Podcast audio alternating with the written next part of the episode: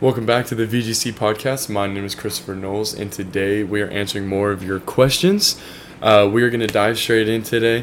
Um, if you see this behind me, this is the new VGC app. Should be out by now, but if it's not, this is the cover that we're looking for.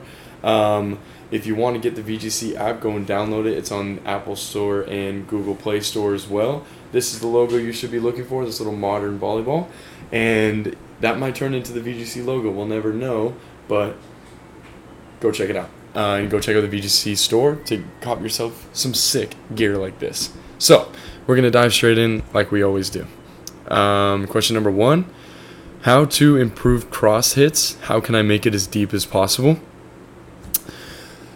You can make it as deep as possible by aiming deep, and how you do that is by having a higher contact and contacting a little bit more on the back of the ball, right? So, if we think about it, where we contact the ball creates the angle of where the ball is going to go. So if we're hitting lower on the ball and we draw a straight line through our palm through the ball, then it's going to go up, right? But the more we put our palm down, right? If we drew a straight line through the, our palm and the ball, then that's the direction the ball is going to go, right? So if you want to hit a little bit deeper, then you want to create that angle of having your hand a little bit more straight up, right, as you're contacting as high as you can and hitting through the back of the ball so that it has that forward trajectory and then it's brought down and hopefully brought down in the corner, right?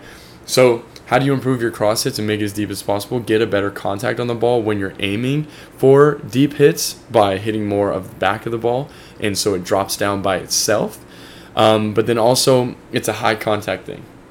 I've seen a lot of players that are trying to hit deep corners and they're dropping their elbow and trying to just like tricep push it to the back corner, and that's rarely ever going to work, right? And that's such a low contact already, it's probably not going to make it to the corner anyways, even if you do get like good strong swing on it.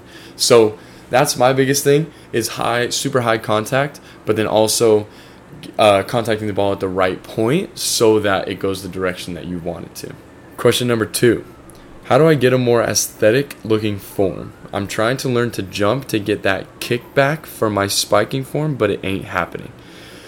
So, if this is asking what I think it's asking, um, I've gotten this question a lot of players thinking that they need to kick their feet back in order to jump higher, and like, uh, it's because Nishida does it uh, for Japan, and so that now everyone thinks they have to do it. But if you look at a lot of other teams, there's a lot of players that don't kick their feet back and they jump just as high, right, or even higher. So like I touch 11.6 uh, as we measured recently, and I don't kick my feet back at all, right? So th- from my perspective, I don't think kicking your feet back is absolutely essential. The way I see it is as like an enhancer, right? So when you're lifting and doing bodybuilding, right? The supplements that you take don't don't um, aren't a substitute for lifting the weights, right? The lifting the weights is the core thing that gets you 90% of the results, right? But the little 10% that enhances it is the supplements, right? This is how I see that, right? There's so many different things that you need to do to make your jump and your vertical good, right? And kicking your feet back is that supplement is that thing that just enhances it a little bit, right? So I would say more aesthetic looking form is record yourself doing an approach, see how it looks, and then how you can make it better, right? That's the easiest way to do it because physically your mind is used to your body jumping and doing your approach a certain way, right? So you think you're doing it correctly, right? Because your brain is comfortable with it, right? But just because you're comfortable with it doesn't mean it's correct, right? So I would say to get a more athletic looking form, the easiest and the fastest way to do it is video yourself doing an approach and look at it and be like, oh, that I need to fix how far my feet are apart. I need to fix how fast my cadence is, right? I need to fix my load, right? I, how I'm loading up and loading down and to jump up, right? So I would say that's the fastest and easiest way to get like that kind of third person perspective on your own vertical and how you jump, right? So, but I think as far as the kicking back thing, kicking your feet up to like kick your butt, I think that's a supplement thing. I think it's it's an enhancer that if you start working on kicking your feet back, it's not going to give you as good results as working on fixing how you approach, fixing your feet, working out, getting the vertical up in general, and then working on kickback later on, right? So working on those foundational things first before you add things that enhance your jump. Work on the things that actually give you a good jump in the first place. Question number three.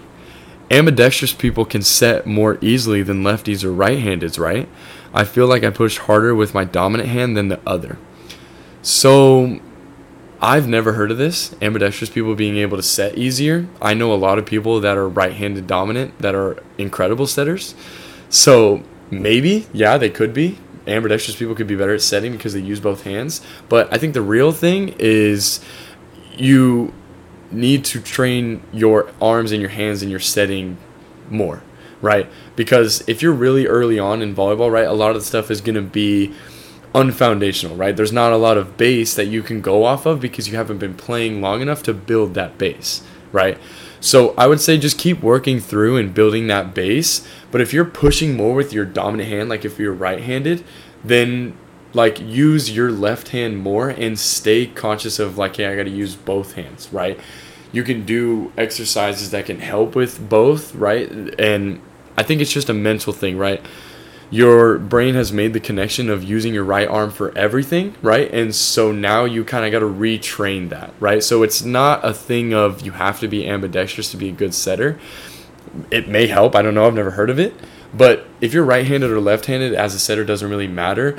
It's just you need to set enough balls and set like thousands of balls in order to make that mental connection of where it's comfortable using both hands and they're kind of working in in rhythm with each other, right? Rather than just pushing with one arm, right? So I would say just keep repping it out, keep building that foundation of using both your hands rather than just one, and it'll figure itself out. There's a lot of skills in volleyball and really a lot of sports that strictly just take time, right?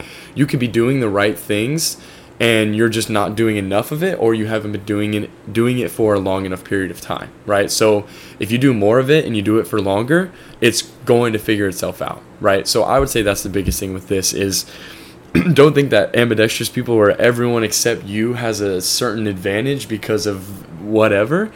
Just think of it as okay this is something that i'm not great at right? And this is something that can be developed right? I'm not great at it yet right? But I'm going to keep working and keep being intentional every single time I set a ball so it can be better in the future. So that is the podcast for today. Remember, go get yourself a VGC Eagle t shirt at the VGC store in our bio of our Instagram and our TikTok.